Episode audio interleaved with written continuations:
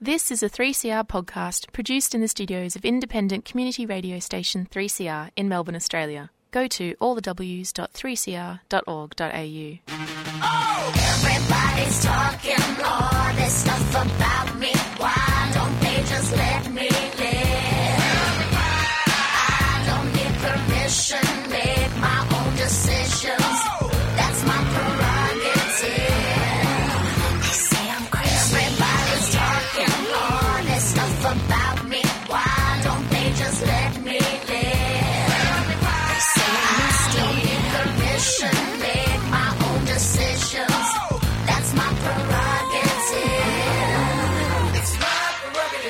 Britney Spears, My Prerogative. You're on In Your Face on 3CR with James. On today's show, Richard Keane from Living Positive Victoria joins us to discuss the need to expand Medicare access to HIV treatments for those residents from overseas who are currently ineligible to receive them. We also chat with Holly Durant from Dermal Dimensions, an 80 hour arts event at RMIT in Melbourne. And later, Holly Brooke from Pride in Protest joins us to talk about their activist motions at the Sydney Mardi Gras AGM.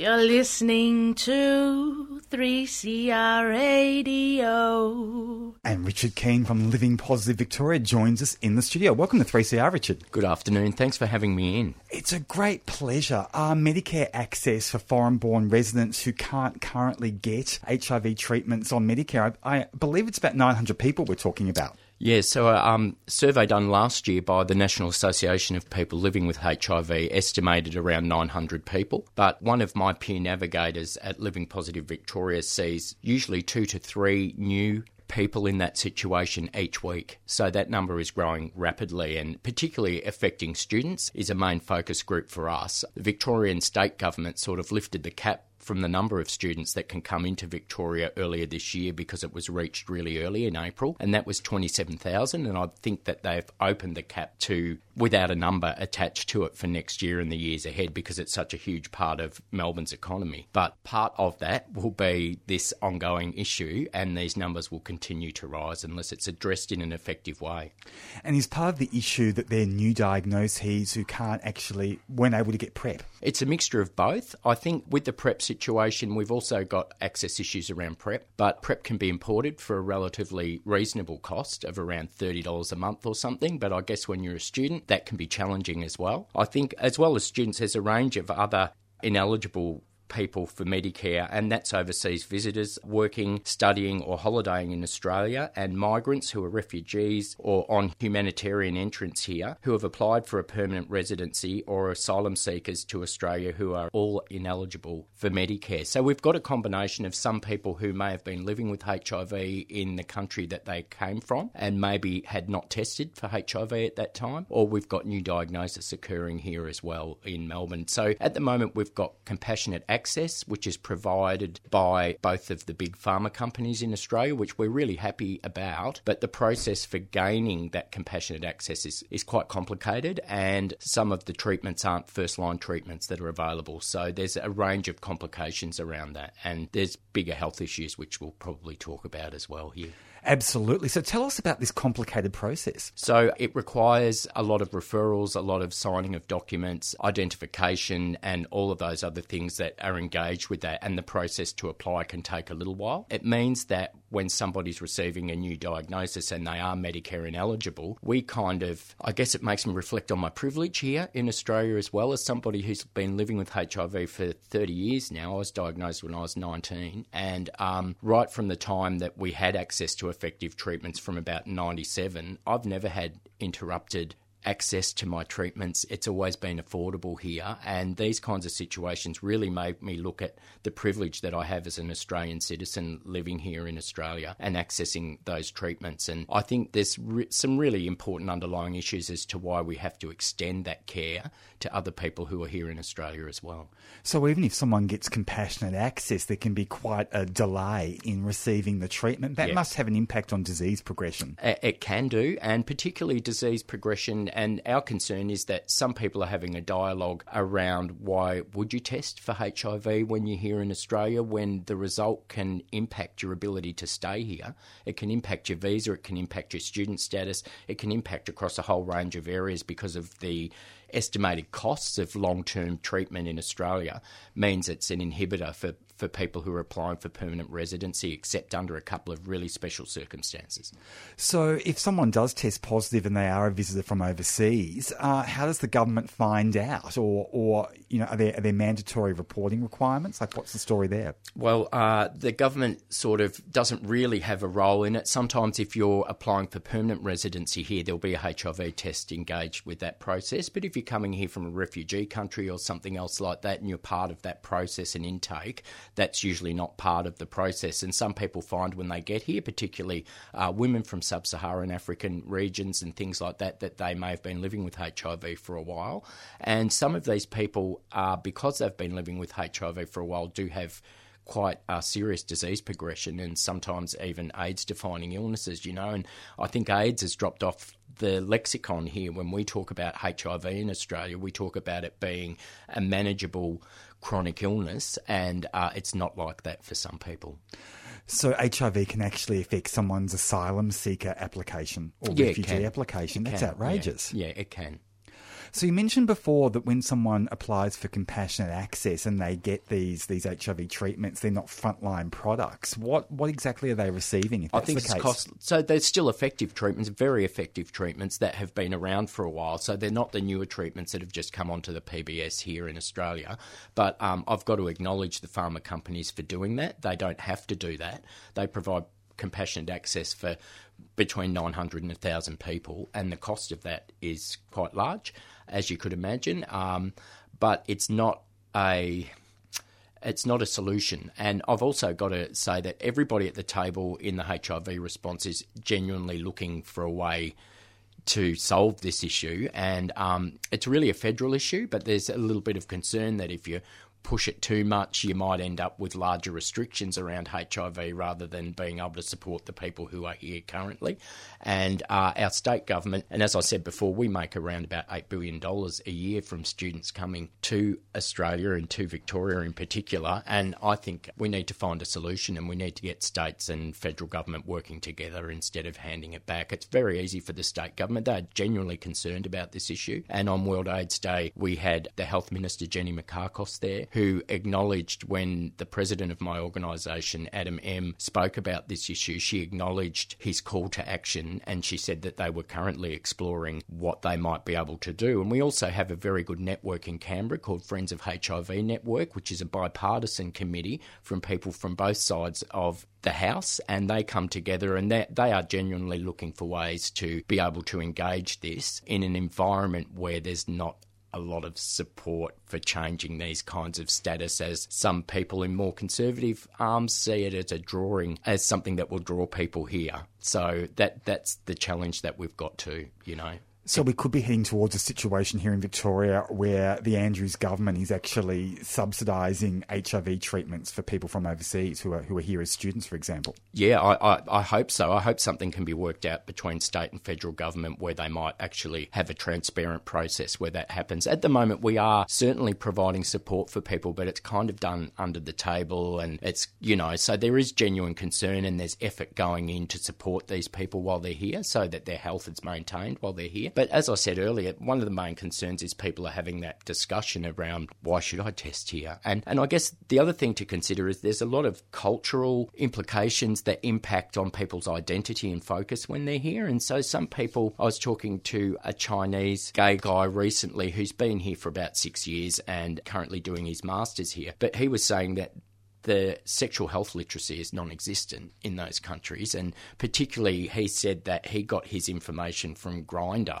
So he landed on the tarmac in Sydney, and the first thing he did was download the Grindr app on his phone, and that was his sexual sort of, you know, education and things like that. He knew about the site and everything else, couldn't access it in China, but as soon as he got here, he downloaded that app. But there's issues in engaging with that when you don't have strong sexual health literacy, poor negotiation, other issues like that impacting, uh, I guess, the equity of people in those situations. So, yeah. And I guess if people can't access treatments, and of course, uh, if they are HIV positive, they've got a viral load that can mean that uh, there's transmission throughout the community that would be prevented if the government was actually giving them appropriate treatment. Yeah, again, I'd like to reinforce that people do get compassionate access, and so there are ways and channels of doing that. They're not perfect, like I was saying, but you're right to signal the concern that we have, particularly around viral load and people being able to transmit HIV because of that high viral load, uh, particularly if they're engaging with MSM sex within their own communities. And there's quite a real diverse range of communities who are students here in Melbourne. And we talk about Asian MSM and the increase in, uh, in those populations of people who weren't born in Australia. People who are born in Australia, we've seen those diagnoses starting to fall. PrEP the real success around that, the stories, and also U equals U, and the understanding now that people who are on effective treatments with undetectable viral load can't transmit HIV to their sexual partners. So we've seen one section of our community really start to rally and reap the benefits, but then we've got a whole lot of people, and some of them quite invisible, walking around living in our city now who may not have access and may also be fearful to go in for that HIV test or a sexual health test because of the circumstances around their insurance, which they have to pay for before they arrive in Australia. But often that might have been paid for by a parent or somebody else, and they're afraid if they use that that service to access sexual health treatments, that that information may be re- relayed back um, to the person that paid for that. So, of the people who are born overseas who are testing positive in Australia, how many of them are living positive Victoria reaching who are, who are here in Victoria? Are you just getting to the tip of the iceberg? Uh, you mentioned all these people that perhaps, you know. I think we are, and there's a range of reasons for that. And look, um, we have changed the way that we work. Our peer navigation um, program that I was talking about earlier has three different peer navigators which work in partnership with high caseload clinics. So when they get a new diagnosis or maybe somebody who's fallen out of care over time, they can have the support of a peer to work through some of those issues. Um, and what the main feedback that I'm getting, particularly from uh, our MSM um, peer navigator, is that he's, as I said before, he's seeing two or three new students a week. He's from a migrant community background, so there's also that attraction and that connection to him through those programs. So we are having people come into our organisation and making us aware of these emerging issues uh, from day to day, but it's an ongoing concern, and I think that I think even when we're talking about MSM and Asian MSM, I think automatically people, and it's a colonial white thing, I think, uh, but automatically we think of Chinese, we think of people from Singapore or maybe Malaysia, but we're not thinking of South Asian men like Pakistani, Indian, or Sri Lankan background and things like that. So I think we actually have to broaden our own view of who's included in that cohort that we kind of squash in to Asian MSM. And, and I think that we have to find ways to engage those people into our communities. And one of the main issues that uh, my peer navigator talks about is they ask him questions after a diagnosis because they might have an arranged marriage that they have to go back to in four years' time. Do I need to tell my wife? I'm not really gay. I just I, I just have sex with men occasionally, and a whole range of cultural taboos and other things that need to be kind of unpacked and really carefully worked through when engaging with these communities and the impact of a HIV diagnosis. And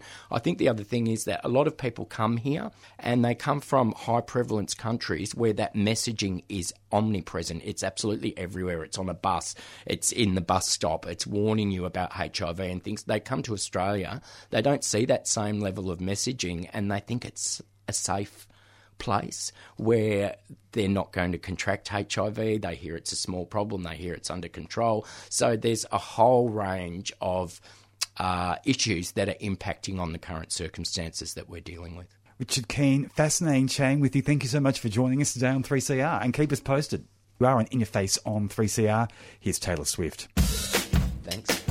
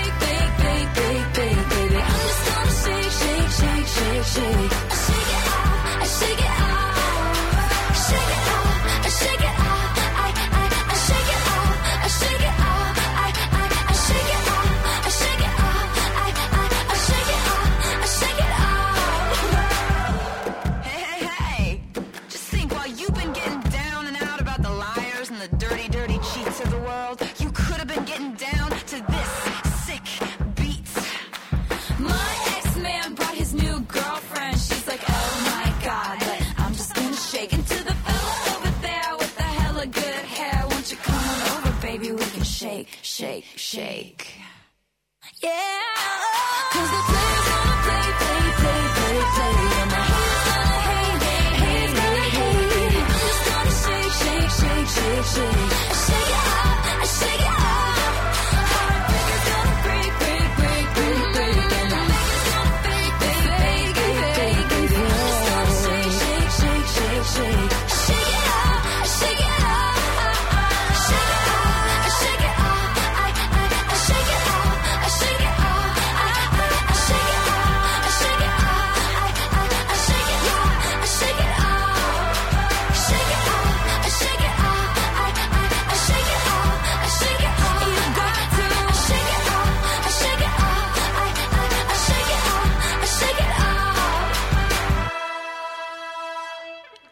Swift, Shake It Off. You're on In Your Face on 3CR with James. Well, Dermal Dimensions is an 80 hour non stop arts event at RMIT in Melbourne. It's currently underway until the 8th of December. On the line, we have its curator, Holly Durant. Holly, welcome to 3CR. Hi, James. Thank you. Holly, it sounds awesome. What can we expect at Dermal Dimensions over the next couple of days? Yeah, you can expect lots of different things, but um, there's yeah, just this kind of arc of all sorts of um, amazing kind of events unfolding over this long period. But essentially, I have a, a gallery space up here at RMIT in Building Two that I've been given permission to sort of transform the whole thing into this kind of um, sort of inwardly referencing world. So in a way, we're sort of trying to stop the flow of time and sort of ask everyone to get off reality and into this other little surreal dimension that we've sort of crafted out of you know, a million different materials, including sort of like energy and memory and sort of playing at people's kind of, um, you know, their own sort of energetic material that they carry around with them. But there's kind of things as simple as just coming in to observe the gallery, as far as sort of like big electronic music sets and dance floors. There's a bar in here. There are sort of crafted drinks and edibles that people can kind of get involved with. The, the room has a specific scent that's been sort of tailored. And there are kind of incidental performances that happen all the time, and there are a couple of really focused performances that happen in the evening. One is a work by me, and then there's a, a larger sculptural movement choir that do a big response to the space in movement. But so it's quite epic. sort of Sounds epic. Look, you're known for using your body as a political agent in your works. How do you do that in Dermal Dimensions?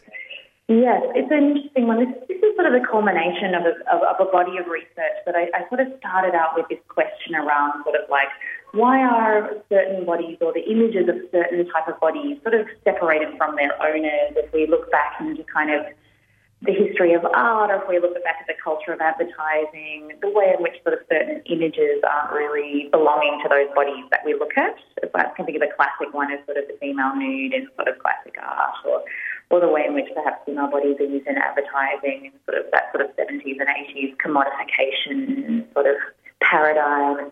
So my leaping off point was how come those bodies don't get to belong to their owners? Why are other bodies different? Or, so I got to this big sort of intersection of how lots of bodies are perhaps not as um, unified and celebrated as they should be with their owners. And as I kept sort of plugging through and digging in and going back to, okay, well, what is a body? You know, how do we even start this? Question, this idea, I had to sort of really recalibrate my own experience and my, you know, I have one type of body, it has these experiences, and I had to really broaden and broaden and broaden. But I've kind of arrived at this uh, sort of idea that perhaps one of the ways we could start to chip away at those really tired and unnecessary stereotypes and tropes of bodies is perhaps we could start to build these little pockets of surreality where in these little sort of dimensions or worlds, perhaps there are no histories and no codes and no stereotypes, and we can sort of rewrite or get a chance to rethink what our bodies are and what they can do and be sort of newly fascinated with their possibilities is kind of the guts of where I'm heading to, I think. But Your work also seeks to dismantle daily binaries. What does that mean? That's exactly this idea that we look at a certain body and we expect it to behave in a certain way, and, and also a little bit about um, how we deal with spaces with our bodies in spaces. One of the kind of obvious ones in this work is kind of this idea of the gallery, you know, how people come into the gallery and what they're expected to do. Are they meant to be quite quiet? Are they meant to, to be reverent? You know, quite often we only enter the gallery during the day. So I'm sort of trying to pull that apart a little bit and ask this question about, okay, we're going to celebrate or dismantle these ideas about our bodies. What can we do social spaces and social actions that would sort of support that? So in this particular gallery space, you can come in more or less 24 hours a day. So you can observe in any way you like. All of the sculpture that's part of this work is sort of designed to be touched or handled. A lot of it you can taste or smell or listen to. So I'm sort of looking at this multi-layered response. We kind of call it like a heterotopia, this like multi-idea of having a kind of a, an ideal or a calming or sort of next level experience. But looking at the way in which galleries don't often behave like that, like quite often the theatre or the gallery might tell us how to watch something, and I'm trying to suggest that perhaps the watching or observing bodies could choose how they like to move through space. So it's a little bit about trying to suggest that this space is at once kind of like a theatre, a gallery, a lounge room, a cafe, um, a wellness space. You know, people can come in and do somatic experiences here. I guide them through sort of moving into some of the sculptures and thinking about their bodies and feeling certain things and holding weight of objects and yeah, so it's kind of looking at that transformation of social space, which I think as we get kind of denser and denser in, in, in urban environments, it becomes a really interesting question about why does a gallery close at night and nothing happens there, perhaps, or a theatre is closed during the day, or are there ways that a lot of our community actions could happen in a lot more public spaces? Could be an interesting question, maybe. Awesome stuff. Holly Durant, thanks so much for joining us today on 3CR. Dermal Dimension sounds truly fascinating. Thanks, James. Great to speak with you. Ditto. Cheers. What are you taking for beauty's sake? What are you taking for beauty's sake? What are you taking? What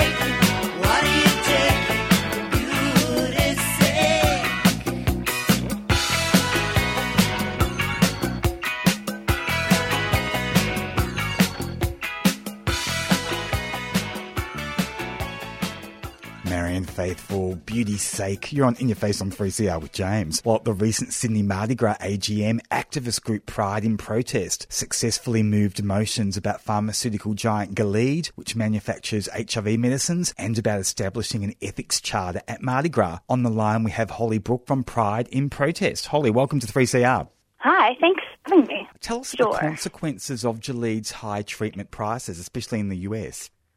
So, if you're not either very, very wealthy or have, you know, comprehensive private health insurance, you simply can't access this particular medication that can stop the spread of HIV.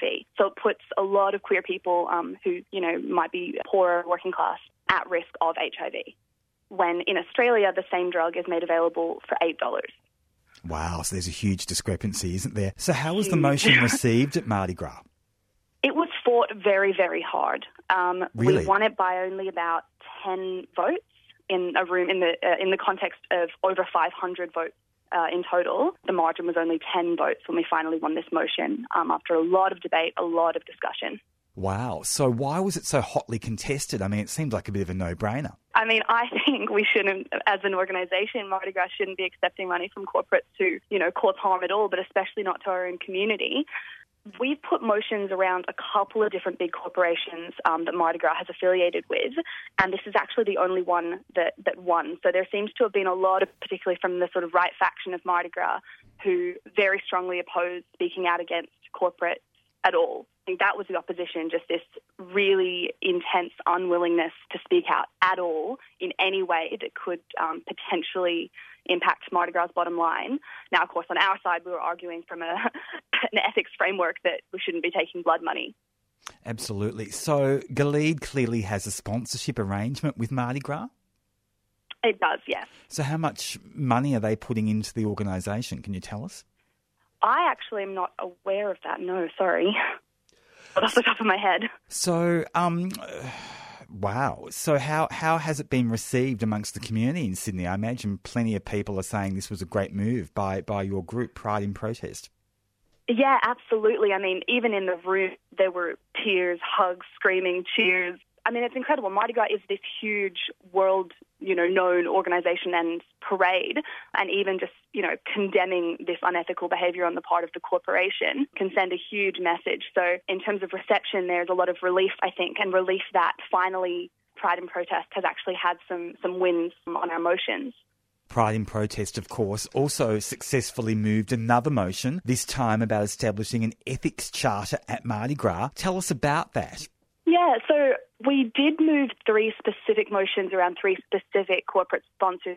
So one of them being obviously Gilead, and then also around Qantas for its role in deporting refugees, many of whom are, are, are queer or trans, back to countries where they face torture and death for their, you know, sexuality, and around ANZ for being a massive, massive um, investor in, in arms manufacturing. So we moved sort of three specific motions, um, corporate sponsors that we've identified as, you know, incredibly unethical. So at the moment, we have been assured that behind closed doors, the board does discuss you know, against some kind of ethics framework. To the best of our knowledge, that framework only looks at whether those corporations have, you know, solid workers' rights for people who work at those corporations and nothing to do with sort of the broader impact on society, on the world of those corporations. Holly, we were chatting before about our Pride in Protest's motion in relation to Qantas and the fact that it failed. Tell us about that motion and why it failed. I would have thought Mardi Gras would have been opposed to uh, refugees being deported. I mean, I thought this motion really might pass this year. So I brought this same motion to last year's AGM with Pride in Protest, and it was the motion of ours that looked like it was closest to passing. So I had hoped, especially as the Qantas motion this year came right after the Gilead motion, that, that we'd get some, some traction here. But the thing I found really upsetting was I kind of presented the motion to the room and explained why it was so important. You know, the fact that Qantas is a contract of the Australian government that does put refugees at risk of harm on Qantas planes and sends them back to places where they face torture and, and death in some cases. I kind of explained the importance of that and the fact that there are right now several Saudi Arabian gay journalists facing deportation from Australia back to Saudi Arabia. Now, that will likely be a Qantas plane, or there's a couple of other airlines that engage. The Mardi Gras AGM really looked quite sympathetic. There were people in the audience crying, people nodding, people agreeing that it's wrong that, you know, refugees from our own queer community are being put on planes by our corporate sponsors to, to face, you know, torture and death. And yet, a lot of those same people then turned around and voted against the motion. And so, we've done some kind of pride and protest discussions around this internally. Why is it that Gilead kind of that motion was supported and Qantas um, wasn't? Unfortunately, our view is that the, the, the Gilead motion is probably just so close to home for some, for especially the older Mardi Gras members. You know, these are a, lot of people in this community lived through the AIDS crisis, the HIV crisis, um, and lost friends and family to that crisis. Now, one would hope that you know a, a desire to save queer lives would extend to queer refugee lives. You know, black and brown queer refugee lives, but it seems like that, you know, that level of personal involvement, engagement, empathy just isn't there in the same way as it is when there's been some kind of lived experience. So, what were some of the arguments that, that people used in favour of continuing to have this sponsorship arrangement between Qantas and Mardi Gras when uh, Qantas does deport refugees who are potentially facing the death penalty? A lot of people have raised that yes, refugees are an important issue, but that's not our problem. You know, you know, the queer community is our community, but refugees as its own issue, its own, you know, community, its own campaigning, you know, um, campaign groups and things like that. That's not us. And so it's, it, you know, we shouldn't politicize Mardi Gras. We shouldn't get involved in that other unrelated political. Now, I mean, I raised that the refugees in Australian detention centres are disproportionately queer and trans because there are lots of people who come here seeking asylum on the basis of their sexuality, you know, but that argument didn't seem to be accepted, unfortunately. I think the people perceive there to be distance between the refugee campaign and the queer rights campaign as two distinct things. There must have been some incredible emotion when the motion failed and some real bitterness in the room. How is Mardi Gras reconciling that? How are they dealing with the fallout? To my knowledge, they aren't really yet. Um, or, or really at all addressing that. It was kind of moved on from very, very quickly, unfortunately. Wow. Okay. So it sounds like it's really important then that Pride in Protest is highlighting this issue. What kinds of activities can we expect from Pride in Protest, particularly at the Mardi Gras Festival, which is only a few months away, a couple of months away? Yes, well, I'm I'm so happy you've raised that because I was going to give a little plug to the um, the No Pride in Detention float. So, Pride in Protest as a, gr- a group kind of grew out of um, No Pride in Detention, which is a float and an organisation that's been going for a good couple of years now. Now, a couple of a couple of the years in the parade, No Pride in Detention has been the biggest non-corporate float, and the whole gist of it is highlighting that Mardi Gras started as a protest around human rights, justice, equality. It started initially with you know chants including um, stop police attacks on gays, women, and blacks. So, like, Mardi Gras has always been intersectional, has always cared about issues around racism. So, No Pride in Detention has a float um, talking about the fact there are lots of queer refugees locked in Australian detention camps, and there is no pride in Australia having detention camps at all. So that will definitely be a big one. We will be running the same float this year, or next year now, I suppose, in March. So anyone in Sydney or who feels like travelling to Sydney, please come and join that um, join that float in March with us. You know, talking about keep, keeping this issue on the agenda, I suppose. Does Pride in Protest have any supporters on the Mardi Gras board that might actually result in uh, Mardi Gras policies around some of these issues, especially Qantas softening or being overturned? Well, we got our uh, lead candidate this year, Charlie Murphy, actually did get elected to the Mardi Gras board, which we were ecstatic to hear about. Um, and so she's already in there, you know, making arguments. I think there's only been one board meeting so far, uh, but she'll absolutely be taking up these issues to the board. And also, Pride in Protest plan to get involved with, well, hopefully, community consultation around the ethics charter that Mardi Gras um, AGM has said they'll develop. So we can probably continue to push those arguments there. Of course, Pride in Protest is considering, you know, running again for the board next year, running, um, putting putting up motions again. I certainly hope to bring a motion around Qantas from someone in Pride in Protest uh, next year, um, and really keep keep pushing hard. What's uh, morale at Mardi Gras within the organisation like following these uh, debates, which sound very heated and quite toxic at the AGM?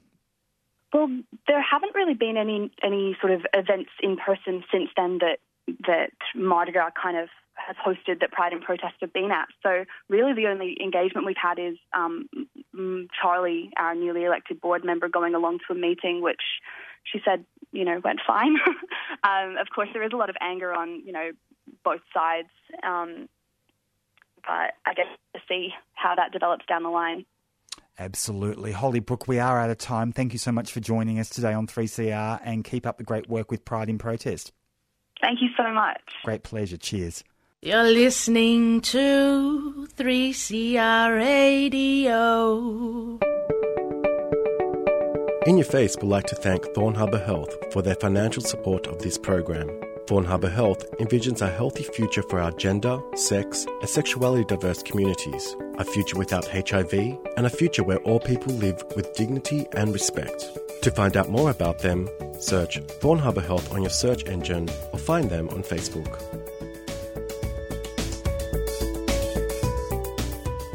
You've been listening to a 3CR podcast produced in the studios of independent community radio station 3CR in Melbourne, Australia.